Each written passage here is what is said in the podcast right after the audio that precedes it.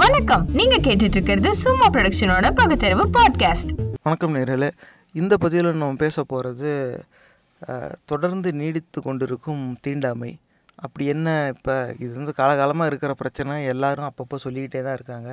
தீண்டாமலாம் இன்னும் முடிவுக்கு வரல. அப்படின்னா இந்த பதிவில் நம்ம குறிப்பாக பேச போகிறது இந்த பஞ்சாயத்து பிரசிடெண்ட்டு அப்படிங்கிற பதவி அந்த ஊராட்சி தலைவர்னு இருப்பாங்கள்ல அந்த தேர்தலில் வந்து சில இடங்களை வந்து ரிசர்வ் தொகுதி அப்படிங்கிற பேரில் ஒதுக்கிடுவாங்க அதில் வந்து ஒடுக்கப்பட்ட சமூகத்தை சேர்ந்த மக்கள் தான் நிற்கணும் அப்படிங்கிற மாதிரி வந்துடும் அந்த மாதிரி எந்த இடத்துலலாம் வந்து அந்த ரிசர்வ் தொகுதிங்கிற பேரில் இருக்கோ அந்த இடத்துல ஒடுக்கப்பட்ட சமூகத்தை சேர்ந்தவங்க தான் அந்த பதவிக்கு வராங்க. இந்த குறிப்பாக தலித்துகள் தான் அதில் இருப்பாங்க. ஆனால் அவங்க அதில் ஜெயிச்சு வந்தாலும் அந்த அலுவலகத்தில் துணைத் தலைவர் மற்ற உறுப்பினர் எல்லாரும் நாற்காலியில் உட்காருவாங்க. ஆனால் அந்த ஊராட்சி தலைவர் பதவியில் இருக்கிற அந்த தலித் சமூகத்தை சேர்ந்தவர் வந்து அது ஆணாக இருந்தாலும் சரி பெண்ணாக இருந்தாலும் சரி தரையில் தான் உட்காரணும். இது வந்து நீண்ட நாளாக நடந்துக்கிட்டு இருக்கிற ஒரு விஷயம். எனக்கு ஆனால் இது சில நாட்களுக்கு முன்னால் தான் தெரிய வந்துச்சு. இந்த மாதிரி அது ஒரு நகைச்சுவையாக பேசிக்கிட்டு இருந்தாங்க. அவங்க வந்து பேசுகிறவங்க எல்லோரும் வயசில் பெரியவங்க அவங்களுக்குலாம் அனுபவம் ஜாஸ்தி. இது வந்து அவங்க பேசின அந்த தோரணையே வந்து சொல்லிச்சு இது நீண்ட நாட்களாக நடந்துக்கிட்டு இருக்க ஒரு விஷயம் அப்படின்னு. வருது ஒருத்தருக்கு ஒருத்தர் குறை சொல்லிக்கிறாங்க. ஏன் உங்கள் ஊரில் கூட தான் ஊராட்சி தலைவர் தரையில் தான் சாக்கு போட்டு உட்காடுறான் ஏன் எங்களை மட்டும் சொல்கிறீங்க அப்படி இந்த அளவுக்கு இழிநிலையில் வாழ்கிறத பெருமையாக பார்க்குற சூழ்நிலையில் தான் அவங்க இருக்காங்க. ஆனால் இந்த மாதிரி அதுக்கப்புறமா அதை பற்றி பேச ஆரம்பித்தா பல இடங்களில் வந்து எந்த இடத்துலலாம் ஒடுக்கப்பட்ட சமூகத்தை சேர்ந்தவங்க இந்த மாதிரி பதவிக்கு வராங்களோ அவங்க அந்த பதவிக்கு வந்தாலும் மற்ற சமுதாயத்தை சேர்ந்தவங்க தான் மற்ற உறு உறுப்பினராகவும் அவங்களுக்கு அவங்களுக்கு கீழே இருக்க பதவியிலும் இருக்காங்க. அவங்களுக்கு முன்னாடி சமமாக நாற்காலி போட்டு உட்காரக்கூடாது அப்படிங்கிற ஒரு எழுதப்படாத சட்டம் ஒன்று அமலில் இருக்குது இதுக்கு ரெண்டு கண்ணோட்டம் இருக்குது இதை வந்து பெரிய குற்றமாக போய் ச கொண்டு வந்து வச்சா நாங்களாக உட்காரக்கூடாதுன்னு சொன்னோம். அவன் தான் உட்காரான்னு அவங்க நழுவுறதும். இன்னொரு பக்கம் வந்து இந்த ஒடுக்கப்பட்ட சமூகத்தை சேர்ந்தவங்களே அந்த பதவிக்கு போனதுக்கப்புறம் உனக்கு என்ன? அவன் எங்கே சொல்ல? நான் தானே உட்கார்றேன். உனக்கு என்ன? உங்கள் ஊரில் கூட அப்படி தான் உட்காடுறாங்க நீ என்ன என்ன சொல்கிற அப்படி இதை வந்து ஒரு தனக்கு கௌரவம் குறைஞ்சிடக்கூடாதுங்கிறதுக்காகவே அது தன்னிச்சையாக நடக்கிற ஒரு செயலாக சித்தரித்து மழுப்பி தினசரி இழிநிலையாக வாழ்கிறத பழக்கமாக வச்சுக்க வந்துட்டாங்க. இப்படி ஒரு நிலைமையில் இருக்குது இது வந்து இது இதுவும் ஒரு விதமான தீண்டாமை தான். இப்போ சில நாட்களுக்கு முன்னால் சமூக வலைத்தளங்களில் ஒரு பதிவு ஒன்று பார்த்தோம். இப்போ நீங்கள் இதை பாட்காஸ்ட் நிகழ்ச்சியில் கேட்டுக்கிட்டு இருக்கிறதா இருந்தால் இது வெறும் ஒளியாக மட்டும்தான் இருக்கும். ஆனால் எங்களோட யூடியூப் சேனல் வந்து பாருங்கள் அந்த பதிவையும் நாங்கள் வந்து அதில் போட்டிருப்போம். புகைப்படத்தை நீங்கள் பார்க்கலாம். ஒரு அருந்ததியர் சமூகத்தை சேர்ந்த ஒரு ஊராட்சி தலைவர் பதவியில் நிற்க இருக்கிற ஒரு பெண்மணி தரையில் உட்காந்துருக்காங்க மற்ற துணைத் தலைவர் மற்ற உறுப்பினர்கள் எல்லாரும் அந்த அலு அதே அலுவலகத்தில் அதே அறையில் அவங்கள சுற்றி நாற்காலி போட்டு உட்காந்துருக்காங்க இப்படி தான் வந்து பல இடங்களில் நடந்த என்ன இருந்தாலும் இவன் நம்ம காலடிக்கு கீழே தான் இருக்கணும் அப்படிங்கிற ஒரு சூழ்நிலை அவன் சொல்கிறானோ இல்லையோ ஒரு பக்கம் அவன் சொன்னாலும் இன்னொரு பக்கம் நமக்கு ஏன் வம்புன்னு இவனாக வெளியே போய் அவன் கால் கடியில் உட்காந்துக்கிறானோ அப்படிங்கிற ஒரு கேள்வியும் வந்து எழுது. இந்த மாதிரி இருக்கிற நிலையில் ஏன்னா ஒரு பக்கம் வந்து பேன் பிசிஆர் அப்படின்னு அந்த வலதுசாரி இயக்கங்கள் ஒரு இது பரப்புரையை நடத்துகிறதும் இன்னொரு பக்கம் ஒடுக்கப்பட்ட சமூகத்தை சேர்ந்தவங்கலாம் இந்த ரிசர்வேஷனுங்கிற சட்டத்தை பயன்படுத்தி பெரிய பெரிய வீடு கட்டிட்டாங்க எல்லாம் பணக்காரர்கள் ஆயிட்டாங்க. இனிமேல் அவங்களுக்கு அது கொடுக்கக்கூடாது அதை மொத்தமாக எடுத்துடணும். இடஒதுக்கீடு இருக்கக்கூடாது இப்படி சொல்கிறதும் சலுகைகளே இல்லாமல் இருக்கணும். எல்லாரும் ஒன்று தானே அப்புறம் எதுக்கு அவங்களுக்கு மட்டும் சலுகை? இந்த மாதிரி கேள்வி கேட்குறது இப்படி அப்படியே இந்த வலதுசாரி சிந்தனை உள்ள இயக்கங்கள் அதுவும் குறிப்பாக அந்த ஜாதி ரீதியான சமூக கட்டமைப்பை பாதுகாக்கணும்னு நினைக்கிறவங்க ஒரு பரப்புரை நடத்திக்கிட்டு இருக்காங்க. ஆனால் இதுக்கான எதிர்முட்டு கொடுக்கணும்னு சொல்கிற இந்த குறிப்பாக இந்த திராவிட கட்சிகளில் வந்து கடைசியாக எல்லா மனுஷனும் ஒன்றுன்னு அவங்க என்னைக்கு எந்த மேடையில் பேசியிருக்காங்கன்னு எனக்கு தெரியல. ஏன் நான்லாம் வந்து எண்பத்தி நாலில் பிறந்தவன். அப்போ அதுக்கு முன்னால் ஒரு வேளை அவங்க பேசியிருக்கலாம். ஆனால் இப்போ தெரிஞ்சில்ல. யாரும் இப்போ அதை பற்றி பேசுகிறதுக்கும் தயாராக இல்லை. ஏன்னா எல்லா மனுஷனும் ஒன்றுன்னு சொல்லிட்டா அவன் கட்சியில் வச்சுருக்கிற அந்த ஜாதி ரீதியான கட்டமைப்பே உடைக்கப்படும். அதனால வந்து அவங்களுக்கு அதெல்லாம் இல்லை. நான் நான் தான் நீ நீ தான். எனக்கு கீழே நீ தான் எனக்கு கீழே தான் நீ இருக்கணும். இதை தான் அவங்க விரும்புகிறாங்க இது வெளிப்படையாக சொன்னால் தன்னை தப்பாக சித்தரிச்சிருவாங்களோங்கிற ஒரு அச்சத்தில் யாரும் எதுவும் பேச மாட்டேங்கிறாங்க. ஆக இந்த மாதிரி தீண்டாமைக்கு எதிராக செயல்பட வேண்டியவங்க இந்த சிந்தனையை விட்டு பல ஆண்டுகள் ஆகுது இந்த தீண்டாமையை பழகிக்கிட்டு இருக்கவங்க நாங்களாக சொன்னோம் அவன் தான் செய்கிறான்னு நழுவ ஆரம்பிச்சிட்டாங்க. இந்த தீண்டாமையால் பாதிக்கப்படுறவங்க நான் தானே தரையில் உட்காடுறேன் உனக்கு என்ன? அப்படின்னு புகார் கொடுக்கவும் தயங்காமல் அது ஒரு தற்பெருமையாக எடுத்துக்க ஆரம்பிச்சிட்டாங்க. இப்படியே போச்சுன்னா வருங்காலத்தில் இந்த வித்தியாசத்தை காமிச்சு பல பேர் கொல்லப்படுவார்கள். அப்போ வந்து நம்ம அந்த இந்த சூழ்நிலை வந்து நம்ம கட்டுப்பாட்டில் இருக்காது. இது வந்து ஃபஸ்ட் கேஸ் சினாரியோ பல ஆண்டுகள் கழித்து இது வர நடைமுறைகளை வர்றதுக்கு வாய்ப்பு இருக்குது அதை பார்க்குறது கூட நம்ம இருக்க மாட்டோம். ஆனால் இப்பயே இதை நம்ம அணுகி இதுக்கான தீர்வுக்கு என்னங்கிறத சிந்திக்க ஆரம்பித்தா தான் இன்னையிலேருந்து ஒரு முப்பது வருஷம் கழிச்சாவது இதுக்கான தீர்வு அமலுக்கு வரும். அப்படிங்கிற எண்ணத்தில் தான் வந்து இந்த பதிவை இப்போ நம்ம பேசிக்கிட்டு இருக்கோம். இதுக்கு வந்து சமூக ரீதியான கண்ணோட்டமும் இருக்குது சட்ட ரீதியான கண்ணோட்டமும் இருக்குது இதை நமக்கு விளக்குறதுக்கு நம்மளோட இணைஞ்சிருக்கார் நம்ம அன்பிற்குரிய வழக்கறிஞர் திரு அரங்க சம்பத்குமார் அவர்கள். வணக்கம் வழக்கறிஞரே. வணக்கம். நீங்கள் சொல்லுங்கள் இப்போ இதை வந்து எப்படி பார்க்குறது? ஒடுக்கப்பட்ட சமூகத்தை சேர்ந்தவங்க ஊராட்சி தலைவராக வந்தாலும் தரையில் தான் உட்காடுறாங்க துணைத் தலைவர் மற்ற உறுப்பினர்லாம் அவங்கள சுற்றி நாற்காலி போட்டு உட்காடுறாங்க இல்லை இதை வந்து ரெண்டு விதமாக பார்க்கணும். சில இடங்களில் ரிசர்வேஷன் இல்லாத பஞ்சாயத்தில் கூட ஒரு தாழ்த்தப்பட்ட மக்கள் வந்து வெற்றி பெற்று ரொம்ப சிறப்பாக செயல்பட்டு பா இவர் பிரசிடெண்ட்டினுடைய அவார்டு வாங்குகிற அளவுக்கு செயல்படுறாங்க. அது ஒரு பக்கம் இருக்குது. ஆனால் இந்த ரிசர்வேஷனுக்காகவே நிற்கிறவன் இருக்கிறான்ல. தாழ்த்தப்பட்ட மக்கள் இருக்காங்கல்ல. அவனுங்க என்ன பண்ணுறாங்கன்னா உனக்கு வந்து பதவி மட்டுமே பெறணுங்கிற ஆசை இருக்கே தவிர அதுக்கு மேலே அதை வந்து எப்படி பயன்படுத்தணும் என்ன செய்யணும் இந்த அரசியலமைப்பு நமக்கு என்ன உரிமை கொடுத்துருக்குது அந்த உரிமையை எப்படி செய்யணும் அப்படிங்கிறத பற்றி அவனுக்கு கவலையே இல்லை. அவனுக்கு அந்த அறிவும் இருக்கிற மாதிரி தெரியல.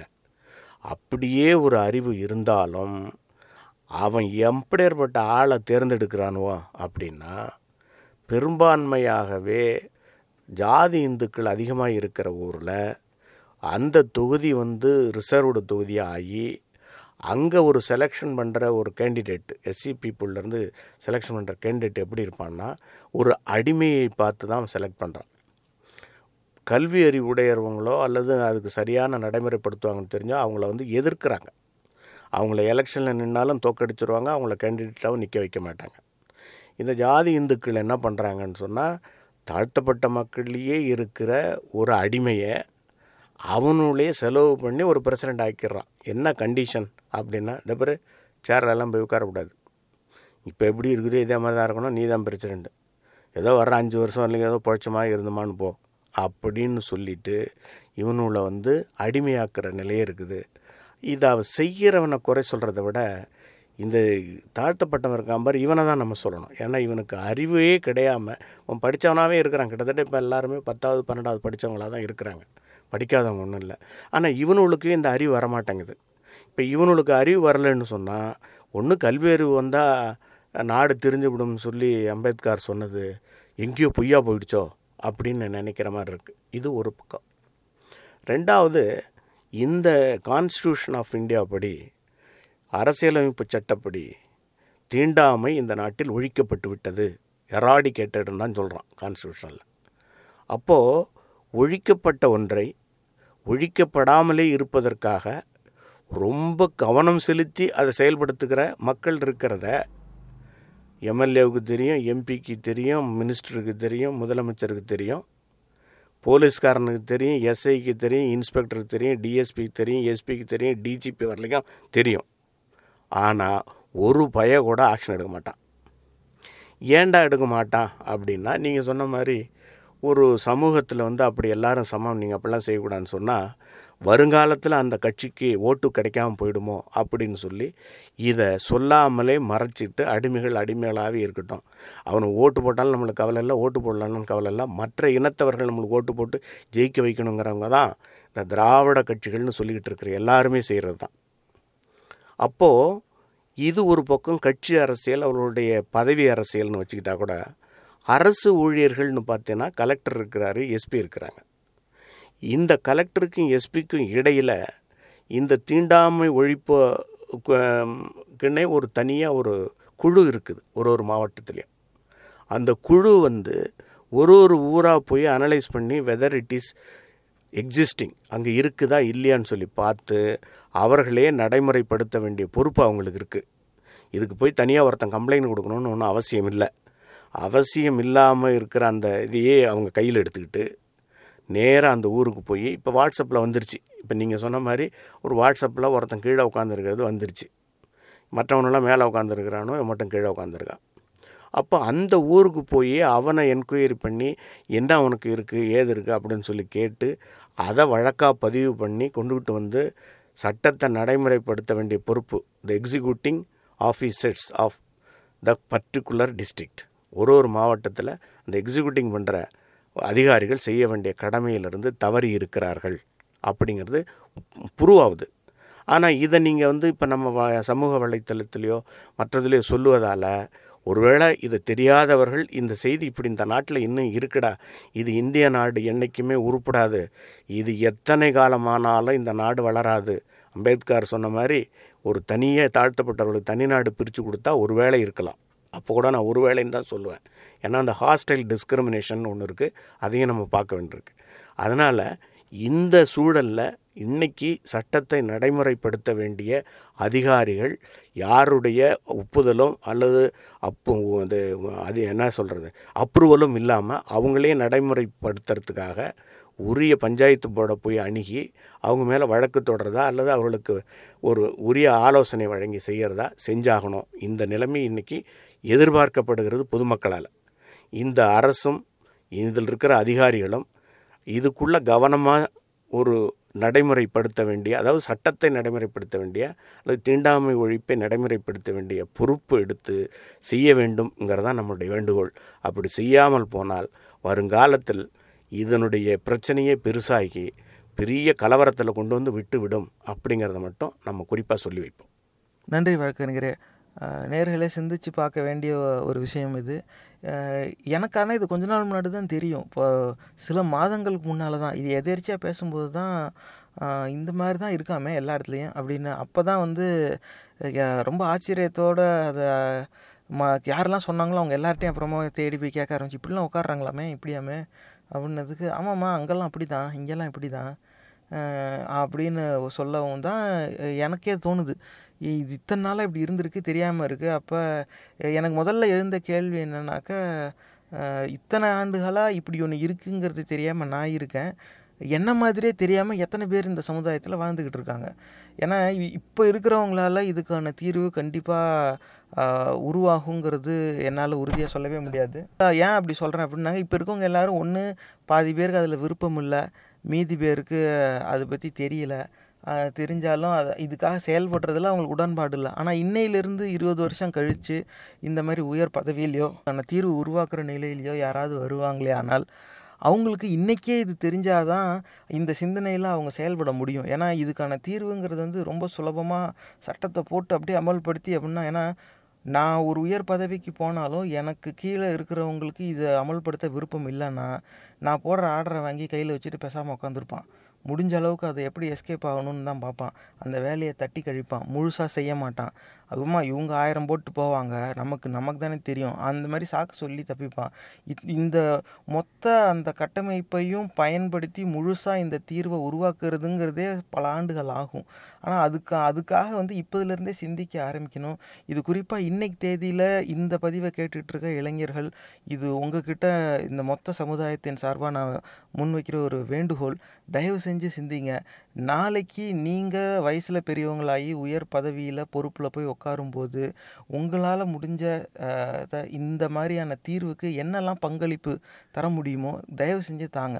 உங்கள் ஒருத்தருடைய பங்களிப்புனாலேயே இந்த முழு தீர்வும் வந்துடாது அதுக்காக அதை அதை மட்டுமே காரணமாக வச்சு மொத்தமாக பங்களிப்பு தரதே வந்து நிறுத்திடாதீங்க இது வந்து மெல்ல மெல்ல தான் நகர்த்தி கொண்டு போகணும். நம்ம அந்த ரிலே ரேஸுன்னு சொல்லுவாங்கல்ல அப்போ முதல்ல ஒருத்தன் ஓடுவான். சுற்றி வந்து அந்த பேட்டனை வந்து அடுத்தவன்கிட்ட கையில் கொடுப்பான். அப்புறம் அவன் ஓடுவான். அவன் ஓடி வந்து அடுத்தவன்கிட்ட கை கொடுப்பான். இந்த மாதிரி தான் வந்து இந்த தீர்வு வந்து அமலுக்கு வரும். ஒரே ஆள் ஒரே தலைமுறையில் ஒருவருடைய வாழ்க்கையிலேயே இதுக்கான தீர்வை வர்ணித்து அதை வந்து உருவாக்கி அந்த வரையறையை சொல்லி கட்டமைப்பை உருவாக்கி அதை வந்து செயல்படுத்தி அமலுக்கு கொண்டு வர்றதுங்கிறது வந்து சாத்தியம் கிடையாது. அந்த சிந்தனையில் நம்ம யோசிக்கவும் வேணாம். ஆனால் வருங்காலத்தில் இதுக்கான தீர்வு வருமே ஆனால் நிகழ்காலத்தில் நம்ம என்ன செய்யணும் அப்படின்னு சிந்தித்து செயல்படுறது இந்த இது- இந்த இதுக்கான தீர்வு உருவாகிறதுக்கு ஒரு சூழ்நிலையாவது உருவாக்கும். அதனால் வந்து தயவு செஞ்சு சிந்திச்சு பாருங்கள் இன்னமும் தீண்டாமை அழியாமல் இருக்குது இந்த மாதிரி வந்து ஒரு சமூகத்தை சேர்ந்தவங்க பதவிக்கு வந்தாலும் எனக்கு நிகராக நாற்காலி போட்டு உட்காரக்கூடாது அப்படின்னு நினைக்கிறவங்க கல்வியிலையும் வேலை வாய்ப்புலையும் இந்த மக்களுக்கு சமமாக வாய்ப்பு தந்துடுவாங்களா அந்த சட்டம் மட்டும் இல்லாட்டினாக்க இந்த சமூகத்தை சேர்ந்தவங்களுக்கு அந்த வாய்ப்பு கண்டிப்பாக கிடைக்கவே கிடைக்காது. இதுதான் உண்மை.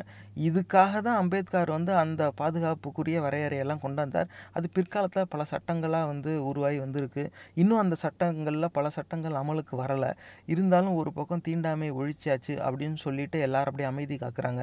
இது திராவிட கட்சிகளும் சரி இன்னைக்கு தேதியில் தமிழர்கள்னு சொல்லிக்கிட்டு இருக்கிற கட்சியும் வந்து இது இது என்னன்னாக்கா அந்த பிரபலங்கள் வந்து பேசும்போது இதை ஒரு தடவை வெளியில் சொன்னாலும் போதும். பல பேருக்கு அந்த விழிப்புணர்வு வரும். பிரபலங்களே சொல்லிட்டாங்களே அப்படின்னு சொல்லி சிந்திக்க ஆரம்பிப்பாங்க.